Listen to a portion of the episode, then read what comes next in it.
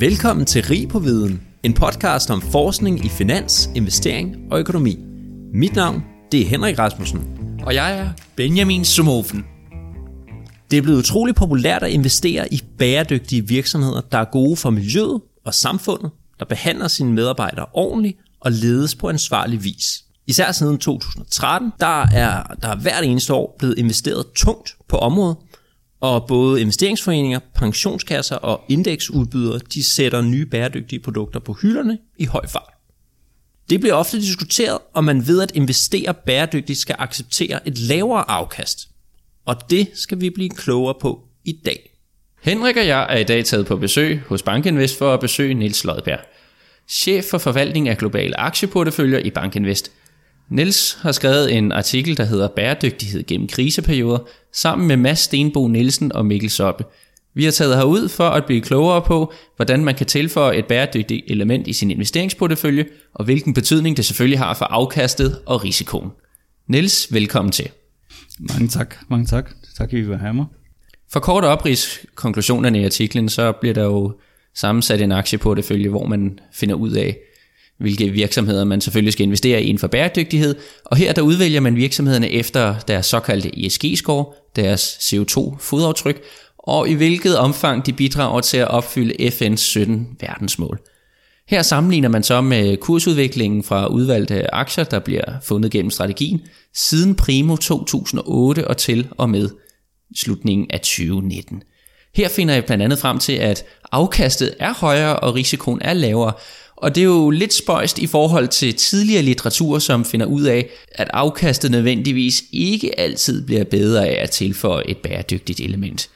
Ja, altså mit, min grund øh, tilgang til investeringer har jo altid været meget kvantitativt drevet, og øh, det vil sige, at vi er altid baseret meget af vores investering på det data, vi kan finde i markedet. Øh, det er jo klart, at vi, når vi kigger på markedet, så kigger vi jo på mange regnskabsdata, og vi, men vi kigger jo også på de mere bløde værdier.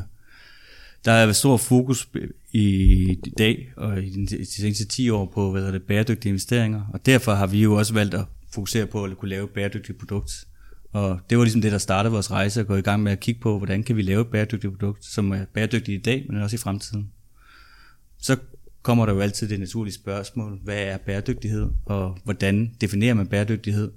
Og der gik vi jo i gang med at grænske dataen og prøve at finde målbare ting, som rent faktisk var noget, man kunne hvad hedder det, sige var bæredygtigt og kunne måle på. Og der valgte vi jo nogle parametre at kigge på, der var jo ESG, som nok er den mest kendte bæredygtighedsfaktor. Ja, hvad er ESG egentlig? Ja, ESG er jo basalt set et ratingsystem, lidt ligesom kreditratingsystemet. Og der kigger man jo på, hvordan en virksomhed scorer på en miljøscore, øh, en, en hvad hedder det, social score og en governance score. Miljøskolen dækker over, hvordan de producerer deres produkter, hvordan de håndterer øh, vand, øh, hvordan de håndterer CO2-udledning. Den sociale score er noget med, hvordan de håndterer deres øh, ligeløn, om der er kvinder i bestyrelsen, om der er en god altså det bred øh, diversitet. Øh, og governance er jo meget klassisk god ledelse, god skik i ledelsen, øh, at der er en god alignment imellem bestyrelse og direktion og ud til aktionærerne. Så i virkeligheden er governance nok den ting, der altid har været i fokus blandt investorer. En anden ting, vi også kiggede på, det var selvfølgelig det konkrete CO2-aftryk, som virksomheden efterlader. Øh, det er jo noget, der er meget op i tiden lige nu, at kigge på, om hvordan virksomheden rent faktisk påvirker øh, CO2-udledningen. Så kiggede vi også på, hvordan virksomhederne påvirker den globale udvikling, og ikke kun, hvordan de påvirker det nærmiljø. Øh, og der kiggede vi så på FN's verdensmål. Så er det jo klart, at når man investerer bæredygtigt, vil man også gerne have, at virksomhederne, man investerer i, lever op til nogle meget gængse principper. Så der kiggede vi til FN's 10 øh, Global Compact-principper. Og det var sådan de dimensioner, vi valgte at gå ind i og sige, det her, det må, være, det må omfavne, hvad hedder det, bæredygtighed, og samtidig være målbart. Og det var faktisk det noget, der vi startede. Så er der, er der nogle industrier, som vi også har valgt at ekskludere, og det har vi valgt at gøre, fordi vi synes ikke, at det, det er bæredygtige industrier. Det kan være tobaksindustrien for eksempel, hvor vi mener, at det er ikke noget, man kan associere med at være, at være bæredygtig. Øhm, så det var faktisk grundstenen til det, til det, vi kan starte på. Ja, det er jo ofte sådan nogle øh, sektorer eller industrier, der bliver ekskluderet. Det er for eksempel, som du siger, tobak, men også for eksempel våbenindustrien og olie og kul og sådan noget bliver også ofte ekskluderet. Dem, som ligesom ikke er bæredygtige. Øhm, men når man ligesom fravælger nogle sektorer eller investerer i aktier baseret på deres påvirkning af miljøet, frem for deres evne til øh, egentlig at tjene penge, mener du så, at man går på kompromis med, med afkastet på ens investeringer? Jamen, det var jo så det er lidt den tese, vi gerne ville have testet, og om man rent faktisk kunne sammensætte porteføljer, som havde en fornøden kvalitet, både i, i den selve diversifikation, der kunne være i den portefølje, men samtidig også havde den samme holdbarhed, som det brede marked havde. Øh, og det var jo også det, der medførte, at vi prøvede at lave nogle tests på hvad hedder det, markedet. Og vi besluttede os virkelig for at se på fem meget gængse strategier. Det vil sige, vi tog en indeksstrategi, så, hvor man prøver at være, investere så tæt på verdensmarkedet, som man overhovedet kan. Virkelig prøve at minimere man tracking altså hvor meget, øh, hvor meget støj kommer der fra de to, øh, fra at investere bæredygtigt. Ja, altså hvor forskelligt man ja. performer sammenlignet med det indeks, man ja. ligesom prøver at holde sig op af. Øh, og så tog vi og kiggede på en value-strategi, som jo var meget gængs, altså hvor man prøver at finde de billigste selskaber, og sammenligne en value-strategi, der var bæredygtig, med en strategi, der ikke er bæredygtig. Så tog vi en momentum-strategi, som jo også er begyndt at blive mere gængs, og man kan jo for eksempel i Danmark investere på momentum-aktier på den danske børs. Så kiggede det også på kvalitet, som jo også er et meget gammeldags klassisk mål for gode, profitable selskaber. Og så kiggede vi på low volatility aktier, som vi kalder stabile aktier, øh, som jo historisk set har haft et mere afkast i forhold til verdensmarkedet. Og hele ideen var i virkeligheden at prøve, at prøve at se, om man kunne investere bæredygtigt i de her strategier, helst så sektorneutralt som muligt, for vi ønskede ikke, at der skulle være de her sektorskævvidninger. Vi ønskede, at, at det skulle være så meget æbler og æbler med sammenlignet, og ikke æbler og pærer. For det, det vi oplevede, oplevede, når vi læste øh, andet litteratur, både for akademia, men også for konsulenter og andre investeringshus, var at det tit var noget andet end bæredygtigheden, der drev, drev afkastet. Det kunne være, at det var meget store sektorskævvridninger, så når man kiggede på en backtest, så var det ofte drevet af, at de var overvægt IT, øh, sundhedsvæsenet og nogle andre hvad hedder det, virksomheder, hvor det var ikke det, vi ønskede. Vi ønskede at have en portefølje, der havde den samme sektorallokering som verdensmarkedet. Så grundteksten var i virkeligheden, at vi skal teste, om bæredygtighed har virket, og styre for andre risikofaktorer. Ja, så går man ligesom ind i de enkelte sektorer, og så udvælger man inde i sektoren de virksomheder, som er de mest bæredygtige. Ja, og det er jo klart, at der er sektorer, hvor det vil være svært at være fuldstændig neutral på. Det kan være, som du sagde, energisektoren, hvor der mange af selskaberne har høj eksponering til kul og olie, og derfor kan det være svært at få helt den samme eksponering til energisektoren, som verdensmarkedet har. Men vi prøvede virkelig at gøre det så æbler og æbler som muligt, og styre risikoen så meget vi overhovedet kunne. Men koster det, koster det på afkastet at ekskludere nogle sektorer? Kommer man til sådan historisk at ekskludere noget, som faktisk har klaret sig rigtig godt? Altså det, vores studie viste, var, at man faktisk fik et mere afkast i den periode, vi havde. Det er vigtigt at sige, at når man kigger på data, har vi kun data tilbage til 2007. Det vil sige, at det er også en periode, hvor der har været meget, meget stor fokus på bæredygtighed. Og som du også startede dit indlæg med at sige, så har vi oplevet, at der bare år efter år efter år kommer flere og flere fonde og investorer, der fokuserer på bæredygtighed. Så derfor har vi jo også set et meget, meget stort kapitalflow hen imod den type aktier i den her periode. Så jeg vil, vil jo helst udtale mig omkring den periode, hvor vi har testet, og der har vi jo kunne se, at hvad hedder det, der har det faktisk givet et pænt mere afkast, vi kalder det lidt populært grønt alfa, øh, og øh, det vi også har kunne se, det er, at det har mindsket risikoen, særligt i de her sådan, kriseperioder, hvor vi oplever, at aktier falder meget, så har vi oplevet, at de her aktier faktisk er faldet lidt mindre. Den her artikel, som du så har skrevet, hvad lå der så egentlig til baggrund til, at du tog to kollegaer i hånden og og skrev den. Grundlæggende var motivationen i virkeligheden at prøve at lave en meget retvisende øh, backtest. Vi er en gruppe, der består i at investere, har lave investeringsprodukter, der er kvantitativt drevet. Øh, vi arbejder rigtig meget med data, og vi er meget omhyggelige med den data, vi, vi arbejder med. Og det at lave en backtest er jo ikke så lige til, som folk ofte tror. Det er jo også det, at man kun må bruge information, der er tilgængelig på det pågældende tidspunkt. Så det vil sige, at vi må jo ikke bare tage de, de selskaber, der i dag ser bæredygtige ud, og investere, og så vise, hvordan de har klaret sig historisk. Vi skal gå tilbage til, når vi starter vores øh, analyse, og kigge på, hvis vi stod i 2007, hvad for nogle aktier ville vi så have investeret i, og, og hvad hedder det, og så danne en portefølje ud for det. Et kvartal senere skal vi kigge på, hvad for noget information vi har tilgængelig, og danne en ny portefølje, og det gør man så helt frem til i dag, hvor man så kigger på, hvordan performance har været. Så der ligger et kolossalt stort arbejde i at gøre tingene rigtigt. Det er jo noget af det, som jeg synes, vores gruppe er ekstremt god til at gøre, og god til at gøre det meget ordentligt, øh, og det tror jeg i virkeligheden er, er ekstremt vigtigt at sige. Så motivationen var helt grundlæggende set, at vi ville gerne selv teste den her tese, fordi vi følte ikke rigtigt, at der var nogen papirer, der illustrerede den her viden. Der er rigtig meget diskussion omkring, hvad hedder det, bæredygtighed, men meget lidt konkret og ordentligt gennemarbejdet øh, analyse på det her område. Ja, noget af det her med, at man jo netop også skal vide, hvad den bæredygtige rating af virksomhederne er på forhånd, før man træffer investeringsbeslutningen mm. i den test, de laver tilbage i tid. Det er også noget af det, der sætter en begrænsning for, hvor meget data I rent faktisk kan få, hvor mange år I kan gå tilbage, fordi bæredygtige data og ratings har ikke eksisteret særlig længe. Nej, vi har data tilbage til 2007, det er det længste, vi kan gå tilbage. Og det er jo, i min verden, at det er en kort periode på 13 år. Vi vil jo gerne have helst to-tre business cycle med, øh, sådan at man får et retvisende billede af, at det her det er noget, der gør sig gældende. Øh, og det, som jeg også sagde i starten, det er også en meget speciel periode, fordi det har virkelig både fra politisk side været meget fokus på bæredygtighed, i særdeleshed klimaet, men det har også været fra investorernes side rigtig meget fokus på at øge øh, bæredygtigheden i deres porteføljer. Så det er jo en speciel periode, og derfor skal man også passe på med at drage en klar konklusion om, at det her det bliver ved med i al fremtid at være et mere afkast. Ja, det er jo også lidt det, jeg, jeg snakkede om øh, i introen, det her med, at der jo rent faktisk er kommet utrolig mange penge ind i bæredygtige investeringer siden 2013, og jeg tror, at den effekt, den er svær at, at, at, øh, at underkende. Altså det er noget, som i hvert fald i den her periode må skubbe værdiansættelserne øh, op på de her aktier, og som måske også har bidraget til, til de afkast, som man ser i sådan nogle øh, undersøgelser her.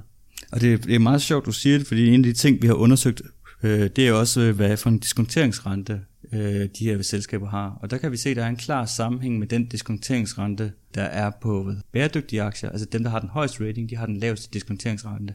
Hvilket jo rent sådan logisk betyder, at aktion, aktionærerne i de højt rated selskaber har det laveste afkastkrav. Ja. Hvorimod dem, der har den laveste ESG-rating og er mindst bæredygtige, de har den højeste afkastkrav. Og den, den bevægelse har vi allerede begyndt at se, og vi kan se, at der er en forskel på det her, når vi går ind og kigger på den underliggende vak på selskabet. Så måske også er vokset over tid, øh, over perioden, hvis I kigger på det? Vi har, vi har faktisk ikke undersøgt, øh, hvordan vakken har ændret sig over tid. Det, det, er jo, det kan være et studie i sig selv at gøre det, øh, og det er jo interessant, fordi det er jo, det er jo en komple- ekstremt kompliceret øvelse at hive den underliggende diskonteringsrente ud, for det kræver, at du har modelleret alle cashflowene for virksomheden. Men det er noget, vi sådan leger med og kigger lidt på en gang imellem, om vi kan få det ud. Det er lidt lettere at se bevægelsen, hvis man kigger på, hvad låntagerne har af afkastkrav. For der kan du se den pålydende rente på, det, på obligationerne. Og der har vi jo kunne se bevægelsen, at de, er, de bliver, der er større og større efterspørgsel. Og især, især efter obligationer, som har en, et meget, meget øh, bæredygtigt aftryk. Altså for eksempel grønne obligationer, hvor vi oplever, at der er en kæmpe efterspørgsel efter grønne obligationer hvor de nogle gange overstiger den almindelige obligation. Er det Mads Stenbo, der har kigget på det? Ham havde vi jo med i vores øh, sidste episode, og han er jo bondman. Ja, men jeg vil sige, en hver god øh, kreditmand kan jo heldigvis omskoles til, til aktier. Det, det, så vi, vi, vi, tror jo på, at når vi kigger på en virksomhed, skal man jo kigge på hele kapitalstrukturen. Øh, så når vi kigger på virksomheder, så kigger vi jo ikke kun på øh, indtjening, men vi kigger også på resten af kapitalstrukturen for at få et retvisende billede af, hvordan virksomheden klarer sig. Hvis vi så ser på jeres konklusion af den artikel her, altså der var godt nok ikke så mange år, I tjekkede jeres resultater igennem, men der var finanskrisen, og så var der corona, og hvad sådan kort var jeres konklusioner der, når vi så bæredygtige investeringer i altså, kriseperioder?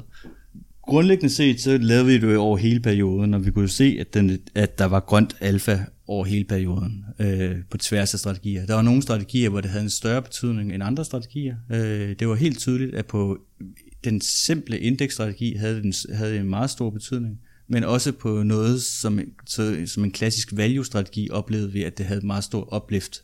Det er jo også en periode, hvor value har haft det svært, skal det også sige samtidig. Så bare det, at man ligesom udvander value-faktoren en smule, kan være med til at, at løfte afkastet. Men når vi så kigger på den underliggende eksponering, og det, det har vi jo også gjort på indekset, så kigger vi jo også på, hvor meget den loader på de her faktorer, for eksempel væksten. Er det bare fordi, vi køber højvækstaktier? Og så går vi ind og tjekker, nej, det er, den ligger faktisk omkring benchmarket. Den har ikke bare købt vækstaktier, den har ikke bare købt øh, kvalitetsaktier. Så vi, vi prøver jo rigtig meget, når vi laver de her backtests, at styre for de andre faktorer, som, har, som kan gøre sig gældende, øh, sådan at vi ikke får sådan et falsk positivt resultat. Så min egen tese er rigtig meget at det her mere afkast, vi har oplevet, det drevet kapitalbevægelser, øh, og den kapitaltilstrømning, vi har haft over til bæredygtighed. Så er det jo det næste spørgsmål, der, der, som er det gode spørgsmål, det er jo så, vil den her bevægelse fortsætte? Vil man se, at det her bliver ved, eller er vi ligesom peaked i en grøn boble, øh, og er værdierne til sådan skudt helt op i vejret? Jeg kan jo sådan anekdotisk sige, at når vi sidder og kører vores bæredygtige øh, portefølje, så, kan, så handler vores portefølje billigere end det brede verdensmarked. Så det er i hvert fald muligt at lave bæredygtige investeringer, som også er billigere. Men jeg kan også vente den om at sige, at i Danmark er der ekstremt meget fokus på bæredygtighed. Og med hver dag, når man åbner dagbladene, så læser man om nye bæredygtige fonde, der kommer ud, og nye bæredygtige produkter. Vi er meget langt fremme i Skandinavien, og meget, meget længere fremme end Europa. Europa er ekstremt meget længere fremme end USA og Asien. Så for, når jeg står og kigger på det med den viden, jeg har om kapitalmarkedet, så er det her starten på en rejse. Amerikanerne er først lige begyndt at få øjnene op for den her nye agenda, og asiaterne kommer også. Og det vil sige, lige pludselig begynder de store pengetanke at bevæge sig, og det vil sige, at der kan komme endnu mere inflow til den, de, de her typer aktier. Så min egen tese er, at vi er i starten af en større bølge, som kommer og kommer til at vare måske 5-10 år, og de har, de har de her store trends og bevægelser med at gøre, være lange og faktisk genereret et mere afkast i den periode. Så er der jo kritikere, som siger, at det kan være en grøn boble, og værdiansættelse også er vigtig i forhold til de her aktiver. Og der er jeg jo helt enig, fordi i sidste ende så drejer det sig jo om, hvor meget værdi øh, en virksomhed genererer til dens aktionærer. Men spørgsmålet er bare, om kapitalbevægelsen i starten af året ikke kan modsvare den værdiansættelse. Og derfor så, hvad hedder det, så tror jeg selv meget på, at vi er i starten af en bevægelse. Vi ser den her kapitaltilstrømning, og det vokser og vokser, og derfor kommer vi til at fortsætte den her grønne alfabølge. Spørgsmålet er selvfølgelig på et tidspunkt, så vil de virksomheder, som ikke er bæredygtige, jo se så meget, så meget billigere ud relativt til de bæredygtige aktier, at det bliver attraktivt for nogle investorer at gå ind i det. Ja, det kan være, der kommer noget modspil også. Og, og det her med, med kritikerne mod ESG, det kommer vi også til at tale øh, mere om øh, senere. Noget af det, som jeg gerne vil høre, det var, at i jeres artikel, der nævner I ligesom tre måder, man kan gå til det her med, med bæredygtighed i, i sine investeringer. Øh, hvor den ene, det er noget med, at man analyserer hvert selskabs bæredygtighed i sådan en kvalitativ, fundamental analyse. Man sætter sig ned og tager brillerne på og kigger regnskaber og ESG-rapporter igennem, og så laver en vurdering af, af den enkelte virksomhed. Øhm, den anden metode det er, at man kan bruge nogle bæredygtighedsscore, de her ESG-score, I taler om, som blandt andet øh, Morningstars, øh, Sustainalytics og MSCI, de laver. Og der kan I ligesom få sådan en systematisk måde at, at fravælge selskaber, som, som scorer lavt på det her ESG. Og en tredje metode, det er det, som man bruger sådan nogle klassiske øh, faktorer, som du også nævner noget momentum og value og kvalitet. Tager udgangspunkt i de faktorer, og så inddrager bæredygtighed øh, som en af, af kriterierne. Er der nogle fordele og ulemper ved de her tre øh, metoder, og, og hvilken vil, vil I foretrække? Ja, man kan sige, at den kvalitative er enormt tung, kan man sige.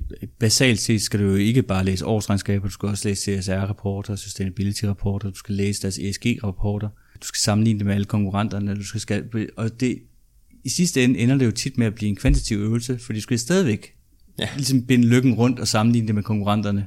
Så derfor så kan man sige, den, den kvalitative kan ikke stå alene, for du kan ikke analysere en, en virksomhed enkeltstående, fordi hvis du skal kigge på, hvordan en virksomhed er, bæredygtighed er, skal du jo også se det i forhold til dens konkurrenter. Øh, og derfor så bliver det jo altid en dataøvelse i sidste ende, selv hvis du går meget med sådan kvalitativt til, til værks. Så er der, hvad hedder det, den tilgang, hvor man ligesom meget ekskluderer, og den er jo i min, min optik en meget sådan en lidt gammeldags tilgang til det. Det kan helt klart være en mulighed at bruge det, hvis der er nogle industrier, der er meget kontroversielle, eller nogle selskaber, der er meget, meget dårlige på bæredygtighed. Men jeg tror, den ambitiøse og den rigtige tilgang ud fra et porteføljesyn og sådan en finansielt syn, hvor det er, at man prøver at inddrage det i ens investeringsstrategi, om man så investerer value, eller man prøver at tracke verdensindekset, så tror jeg i virkeligheden, det er meget, meget bedre at inddrage det i ens investeringsstrategi og sige, hvordan skal vores samlede aktieportefølje se ud? Fordi så kan man rent faktisk nå nogle meget meget mere ambitiøse målsætninger, end hvis man øh, bare ekskluderer. Fordi det, man oplever, er jo også, at man bliver nødt til at finde nogle selskaber, som måske har et meget lavt CO2-aftryk i nogle sektorer, men samtidig vil du også gerne have nogle selskaber, som har en meget pæn ESG-score, og det er jo lidt tilbage til det der med, når vi ser på bæredygtighed, så har det så mange facetter og dimensioner, og hvis man skal have et retvisende billede af bæredygtighed, så bliver du nødt til at inddrage alle de dimensioner. Du kan ikke bare nøjes med at sige, at vi kigger kun på ESG-ratings, eller vi kigger kun på CO2-aftryk. Man bliver nødt til at inddrage det hele, fordi bæredygtighed er jo både, hvad en virksomhed gør i sit nærmiljø, til sin i forhold til sin ansatte, i forhold til den måde, den producerer deres varer på, i forhold til den måde, den behandler sin, øh, sin aktionærer på, men det er jo også den måde, den efterlader et aftryk på den globale udvikling, vi gerne vil have, og den CO2-aftryk, den efterlader. Så jeg tror, hvis man skal kigge på en virksomhed med sådan bæredygtighedsbriller, så bliver man nødt til at se det, det fra mange dimensioner, hvilket jo gør det meget mere komplekst.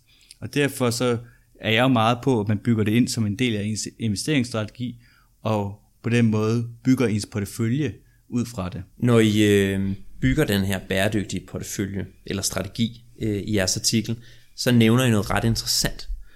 Og det er, hvis, hvis man har en aktieportefølje med de her klassiske faktorer, value, momentum, kvalitet osv., så er det ikke nok bare at tilføje en ekstra bæredygtig faktor ved siden af dem. Fordi det bidrager ikke rigtig med noget ud over øh, det, som man får fra de andre faktorer. Så i stedet, så det I gør, det er jo, at I dykker ned i faktorerne, for eksempel i value-aktierne, og så investerer I kun i de value-aktier, kun i de billige aktier, som samtidig er de mest bæredygtige. Er, er det rigtigt forstået?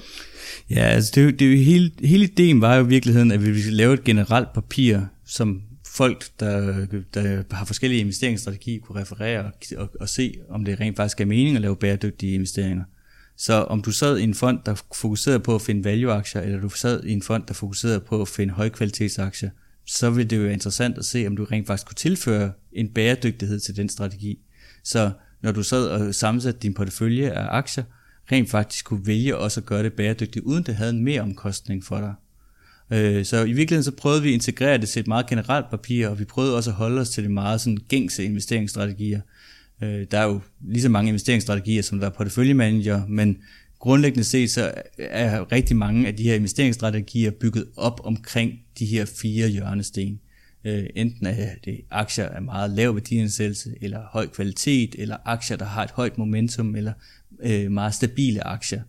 Det er grundlæggende set det, man ser i aktiemarkedet. Så er der selvfølgelig strategier, som prøver at mixe faktorer sammen, men kvæg, at vi i forvejen synes, at det var lidt omfattende at tage fem strategier, så, så valgte vi at fokusere på de fem mest øh, gængse strategier. Så i virkeligheden så var det i virkeligheden bare sådan et forsøg på at tage de mest almindelige strategier. Det er ikke nogen anbefaling til, om man skal køre en value-strategi eller en momentum-strategi. Men det var grundlæggende mere sådan et, en, en, en pejlemærk på, om det gav mening at integrere bæredygtighed i ens portefølje.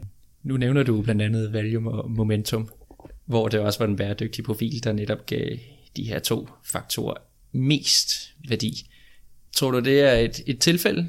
Ja, men altså min egen tese og min egen øh, omkring hvad det value-aktier var faktisk, at det var nok den, det sted, vi forventede at få det bedste øh, mere afkast. Og det er af den simple grund, at vi ofte så, det man prøver at undgå, når man laver en god value-investering, er, at man undgår de selskaber, der er blevet billigere end grund. Du vil gerne have de selskaber, der ikke er blevet billigere end grund, som simpelthen er forkert værdiansat i markedet. Og derfor så hvad hedder det, vil du gerne have selskaber, der har en fornøden kvalitet.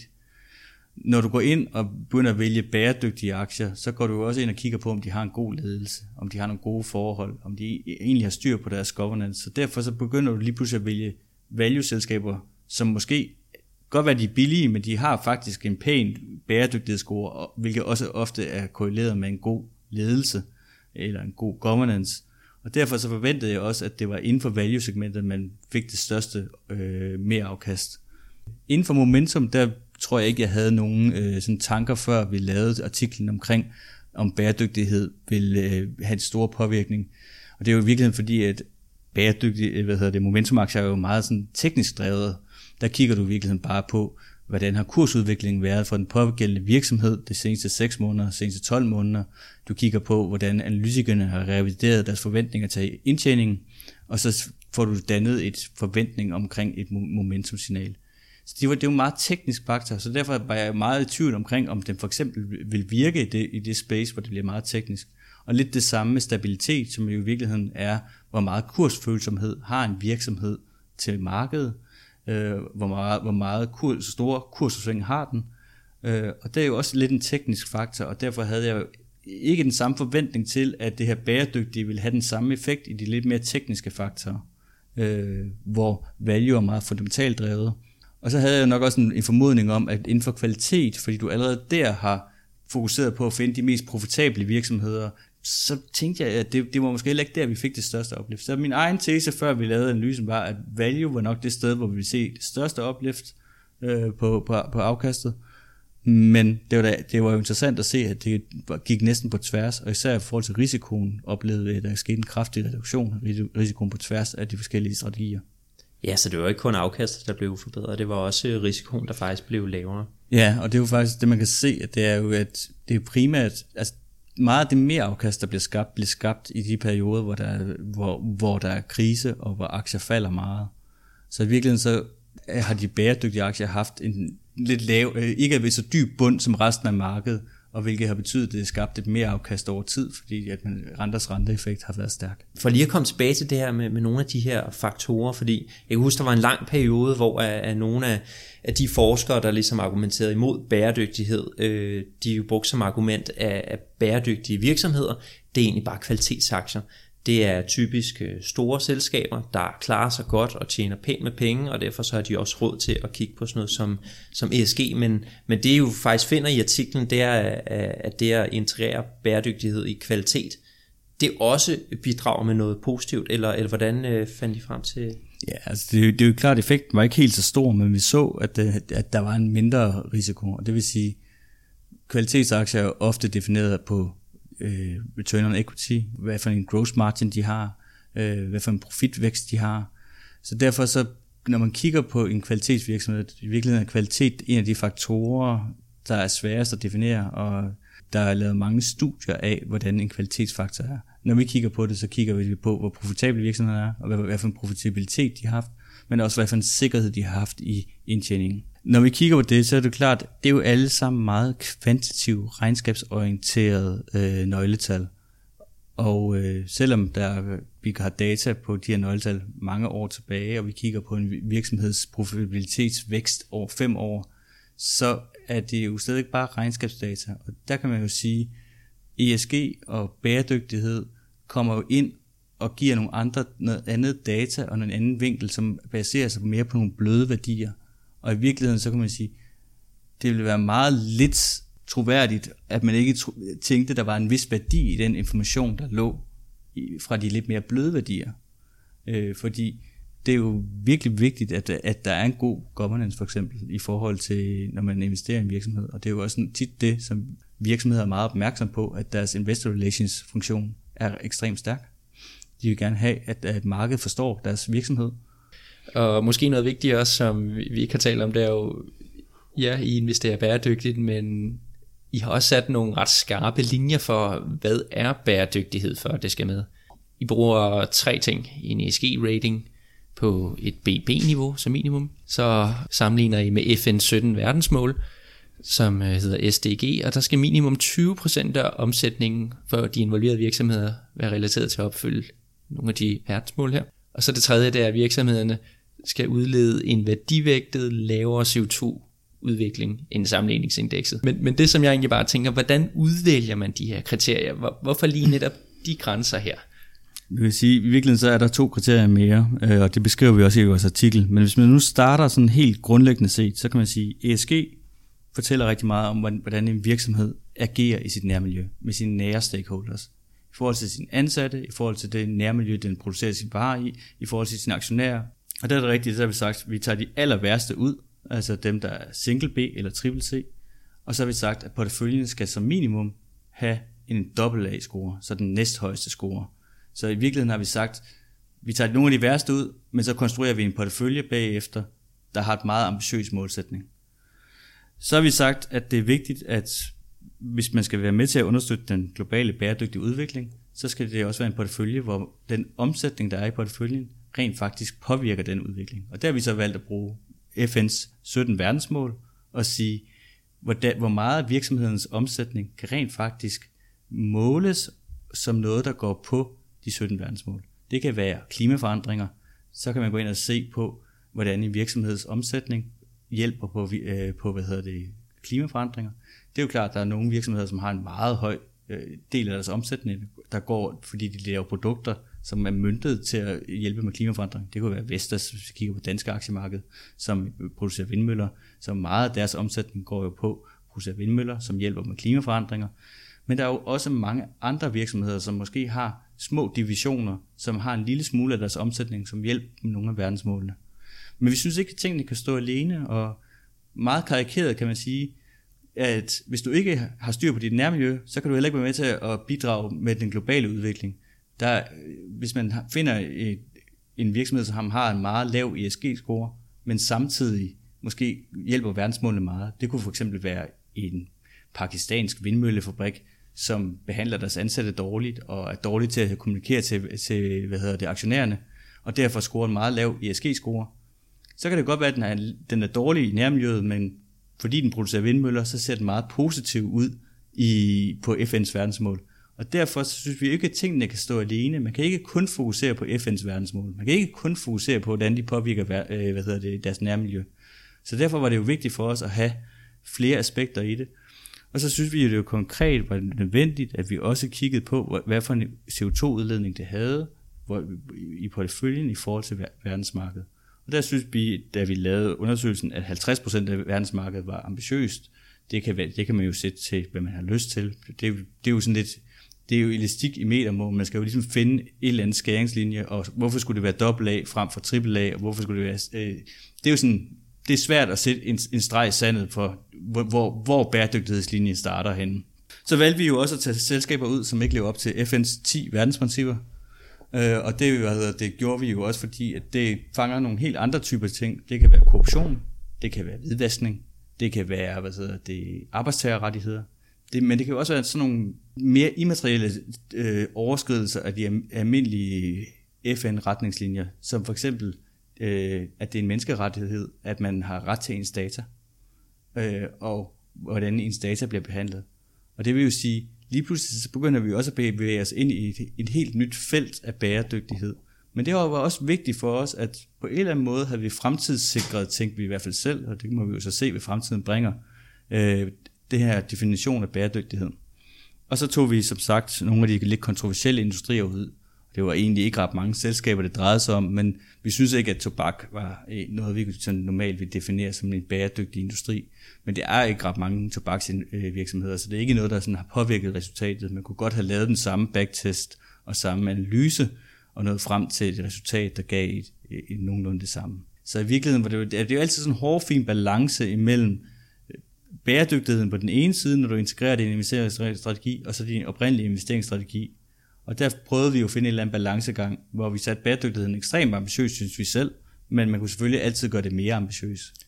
Jeg kan huske, at jeg på et tidspunkt mødte en, der arbejdede for ISG også, og altså, hun hævdede jo, at, at bankaktier, de var slet ikke en del af ISG-universet, Altså, så dem puttede de jo bare væk fra start af. Er det noget, du er enig i? Jeg synes, det, jeg er sådan set grundlæggende lidt uenig i den tilgang til det. Altså, dels så synes jeg ikke, det er det rigtige produkt, kunden får. Og det har jo også været meget sådan, vores tese har været, at når en kunde vælger at investere bæredygtigt, så skal de, har de ikke taget et fravalg af nogle enkelte industrier. Øh, så handler det om at finde de bedste inden for hver industri. Øh, og det vil sige, at vi vil helst have de, de selskaber, der er bedst til at producere varen. Og det, det, og det dermed, dermed kigger vi også på den bæredygtighed. Det er jo klart, en virksomhed som DSV i Danmark, de udleder rigtig meget CO2, når de kører rundt med deres lastbiler. Men de er stadigvæk nogle af de mest miljørigtige til at fragte varer rundt i verden. De er stadigvæk nogle af de bedste til at gøre det.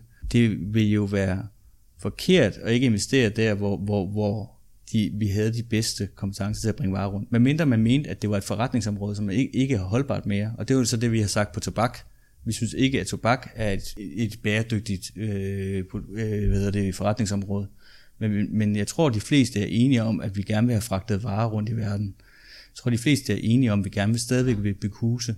Så hvorfor ikke bygge det der, hvor cementen bliver produceret mest CO2-venligt? Så i virkeligheden så synes jeg, at det mest bæredygtige, man kan gøre, og det største, man kan gøre i forhold til, hvis man vil understøtte den bæredygtige udvikling, er jo at investere ved de virksomheder, som producerer de varer, vi bruger hver dag, på den mest bæredygtige måde, i stedet for at fravælge dem, især hvis vi ikke fravælger dem som forbrugere. Det her med, med risikoen i sådan en bæredygtig portefølje, der tænker man jo lidt, at når man ligesom ekskluderer nogle sektorer eller industrier, så kan man komme til at begrænse den her diversifikation, man rent faktisk kan få. Altså normalt som investor siger man jo, at man skal, man skal sprede sin æg i flere forskellige kurve, øh, så man ikke taber dem alle sammen på gulvet på en gang. Men når man ligesom begrænser sit investeringsunivers og skærer nogle sektorer fra, misser man så noget diversifikation, som, som gør, at porteføljen den, den kan blive mere sådan, øh, risikabel? Det gør man helt sikkert, hvis man skærer meget fra. Og det var også derfor, vi startede med at sige, at vi skulle skære så lidt fra som muligt. Og derfor var det jo kun øh, stort set tobak og kulindustrien, vi skar fra. Øh, vi mente, der var gode substitutter til kulindustrien, og vi mente ikke, at tobak var et bæredygtigt produkt. Så vi havde meget klar tanke om, at, det, at man skulle ikke skære sektorer fra, øh, fordi bare på baggrund af, hvor de, hvad de producerede. Øh, det var en, det er i vores optik en lidt gammeldags tilgang til det, og man kan også sige, rigtig meget af det CO2-aftryk, vi ser i dag, når man måler CO2, det man kalder scope 1 og 2 CO2, det vil sige det virksomheden selv producerer, og den øh, CO2-udledning, der kommer fra den energi, de modtager, det er faktisk forsyningsselskaber. Jeg tror langt de fleste mennesker er glade for, at vi stadigvæk får vand og varme ind igennem vandhænderne, og, for, og rent faktisk får el.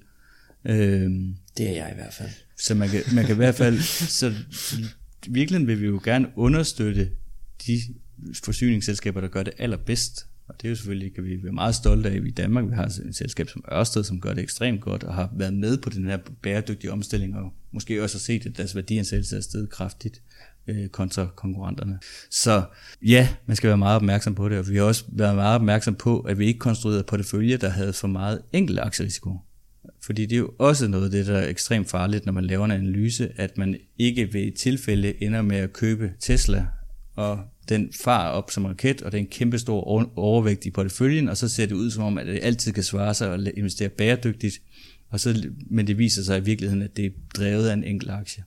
Så derfor er vi også meget opmærksom på, når vi laver analyser af den her karakter, at vi begrænser det, man kalder den idiosynkratiske risiko, altså den enkelte virksomhedsspecifikke risiko, sådan at det ikke bliver den, der driver afkastet, og man rent faktisk kan bruge konklusionerne til noget. Okay, der kan I ligesom sætte nogle øh, maksimum vægte for, hvad en ja. aktie må fylde. Vi prøver, vi sætter nogle begrænsninger på, og så sørger vi for, at porteføljen er spredt ud over mange aktier. Øh, og det, det er jo sådan grundlæggende, hvis man vil undersøge noget, skal man jo helst undersøge, sørge for, at det ikke kan blive drevet enten af en enkelt af en faktor, men selvfølgelig også af noget virksomhedsspecifikt. For i sidste ende skal man jo huske, selvom man sidder og investerer på baggrund af faktorer og alt muligt andet, øh, kvantitativt, er det jo virksomheder, vi investerer i, og det vil sige, at hver virksomhed har jo sin egen historie og sin egen kursudvikling, og derfor skal man være meget opmærksom på, at man ikke rammer lige ind i et eller andet, der, der kan forurene ens resultat. Men det her med, altså når man ligesom ekskluderer nogle industrier, så, så er det jo ofte øh, sådan nogle som, som kul, som du også øh, nævner, øh, og olie, øh, men måske også øh, mineselskaber øh, og tobak, øh, som du nævner, de scorer typisk heller ikke særlig højt på, på bæredygtighed. Øh, og nu, nu de første tre her, altså kul, olie og mineselskaber, det er jo faktisk generelt ret cykliske øh, industrier, som afhænger meget af, af økonomien. Og i øvrigt så er det områder, hvor øh, virksomhederne de ikke tjener særlig gode penge. Øh, vi har jo selv set øh, olieprisen for nylig rent faktisk blive negativ. Det tænker man må være et lidt hårdt miljø øh, for olieselskaber at tjene penge i. Øh, og der er en meget hård konkurrence. Øh, og det, det lyder ikke rigtigt som om man går glip af noget ved at, at ekskludere de her øh, industrier. Men, men til gengæld så er der så den her øh, tobakindustri, øh, som, som du nævner, øh, som også ofte bliver ekskluderet. Øh, og tobaksselskaber, de har jo faktisk en, en ret god, profitabel øh, forretningsmodel, øh, og de har historisk leveret virkelig høj afkast øh, med relativt lille risiko, fordi at, at cigaretsalget det, det er rimelig sådan stabilt øh, over de økonomiske cykluser. Tror du, man kan risikere at ekskludere nogle, nogle gode investeringer, når man vil investere bæredygtigt, og, og, Og er der nogle sektorer, som du måske kunne være lidt ked af, øh, ryger ud i, i den her bæredygtighedsdebat? Jeg synes generelt, og det er rigtigt, at der er mange øh, selskaber i mineindustrien, der får bliver kritiseret, og det kan være med god ret. Der er mange af de selskaber, der behandler deres medarbejdere rigtig dårligt, og de bruger også nogle gange kritisable forhold under, øh, under øh, for deres medarbejdere, som man ikke vil, vil sige var godkendt i en dansk sammenhæng, eller i en europæisk sammenhæng. Men samtidig skal man også bare huske, at minindustrien måske er noget af det vigtigste for den grønne omstilling. Vi snakker om elbiler, vi snakker om, at vi skal have rigtig mange elbiler på vejene. De batterier, der skal produceres der, det kræver en masse øh, råvarer, rom, øh, råmetaller, der skal hives op. Jeg er ikke helt enig i, at, vi, at generelt har minindustrien ikke været profitabel. Det er jo sådan lidt meget cyklisk, og det, det afhænger bestemt også af, hvad de hiver op af jorden. Øh, der har været mange guldfirmaer, der har klaret sig godt igennem tiden. Øh, nu er guldpriserne jo også steget til rekordhøjder, så det er jo næsten svært, hvis man sidder på en guldmine, bogstaveligt talt, ikke at tjene penge. øh, så jeg tror, man skal være meget forsigtig med at ekskludere industrier. Øh, især industrier, vi har behov for. Øh, det vil sige, vi har behov for miniindustrien, hvis vi rent faktisk har en ambition om at sende elektriske biler på vejene. Og det gør selvfølgelig, at vi som investorer skal sørge for at investere med de mineselskaber, som gør det bedst. Både i forhold til det afkast, de leverer til aktionærerne, men selvfølgelig også på den måde, de sørger for at få genereret det afkast. At det rent faktisk bliver gjort på en bæredygtig måde. Fordi vi skal selvfølgelig ikke acceptere, at, at virksomheder ikke lever op til almindelige arbejdstagerrettigheder. Vi skal selvfølgelig ikke acceptere, at øh, virksomheder bruger børnearbejde. Vi skal selvfølgelig ikke acceptere, at det er dybt kritisabelt forhold, øh, øh virksomheden hiver råvarerne op af, af jorden med, og dermed forurener deres nærmiljø. Men vi har stadigvæk behov for de her materialer, til hvis vi skal være med til den bæredygtige omstilling.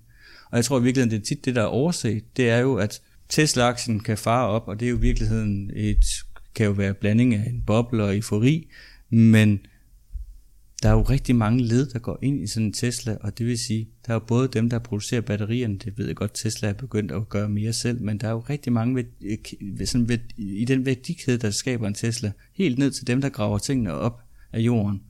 Der er det bare vigtigt, at vi er opmærksom på, at den værdikæde skal være så bæredygtig som muligt, men det er jo også tit der, du, du kan spotte en god investering, fordi hvis du kan finde dem, som er med i den bæredygtige udvikling, og verden går mod elektriske biler, så kan, bliver der en stor efterspørgsel efter de råvarer. Så i virkeligheden så tror jeg, at hvis man skal kigge på den bæredygtige omstilling, skal man kigge på hele værdikæden, men også hvis man skal kigge på den gode investering, skal man også kigge på hele værdikæden. Ja, det er dejligt at høre, at man ligesom kan have et lidt mere nuanceret billede på, på de her ting. Øhm, og som du siger også, investere i nogle af de selskaber, som så gør det godt, selvom de er et mineselskab, så er de måske relativt gode, kæmper for, at arbejdsbetingelserne bliver bedre for deres medarbejdere, og prøver ligesom at være best in class. Ja, og det tror jeg er den rigtige måde at gøre det på. Øh, og det er også den rigtige måde for investorer, som vælger at investere bæredygtigt, at de ikke føler, at de har ekskluderet det, der kan være fremtidens vinder. Henrik, jeg tror, vi er ved at lage mod inden snart. Har du et sidste spørgsmål? Ja, og det er jo faktisk et af de øh, lidt længere, fordi øh, vi skal jo tale lidt om de her argumenter imod bæredygtig investering, som der jo faktisk er en, en del af derude. Øh, og der har vi jo ham her, øh, Cliff Asnes fra EQR, som er en af verdens største hedgefonde. Og han har et ret interessant perspektiv på bæredygtig investering.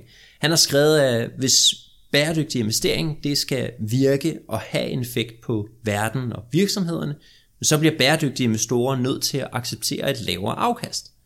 Og samtidig så vil investorer, der er villige til at investere i de uetiske virksomheder, de vil få et højere afkast. Og hans forklaring det er, at når flere og flere investorer de investerer bæredygtigt, jamen så stiger værdiansættelsen på bæredygtige virksomheder, og de får adgang til billigere kapital. Øhm, og billigere kapital, det betyder, øh, at der bliver lavet flere bæredygtige projekter, så verden gøres til et bedre sted. Og det er jo godt, det er jo det, der er formålet med det hele. Men, eller hvad der på den ene side af virksomhedens kapitalomkostninger, det er jo på den anden side også investorernes afkastkrav, som vi talte lidt om tidligere. Og hvis kapitalomkostningerne de presses ned på de her bæredygtige virksomheder, så falder afkastkravet også tilsvarende. Øh, og modsat så bliver det så sværere og dyrere for ikke bæredygtige virksomheder at få kapital fra investorerne, og de vil måske kræve et, et mere afkast for rent faktisk at skulle investere i, i olie og klyngebomber. Og der er også nogle andre undersøgelser derude, der, der peger på, at bæredygtighed det, det koster på afkastet. Men hvad tænker du om det her perspektiv? Ja, som jeg lidt var inde på, så tror jeg, det er et meget valid øh, synspunkt, for det er ren matematik, og det, øh, men det er meget svært at argumentere mod matematik. Men den helt grundlæggende tese, når vi kigger på bæredygtige investeringer, og hvorfor vi synes, at det er en god idé for folk at investere i bæredygtige investeringer, det er jo, at vi tror på, at det kapitalkrav kan blive lavere. Og det vil sige, Cliff Aston har jo ret i, en statisk verden, så, hvad hedder det, så får man det afkastkrav, som, som virksomheden har, det bliver det fremtidige afkast for aktionæren. Men det, der i virkeligheden er det vigtigste, når man investerer, det er, at man får, finder de virksomheder, der er i bevægelse. Så de virksomheder, der går fra at have et afkastkrav til at have et lavere afkastkrav, de får en meget, meget øh, stor ændring i deres værdiansættelse.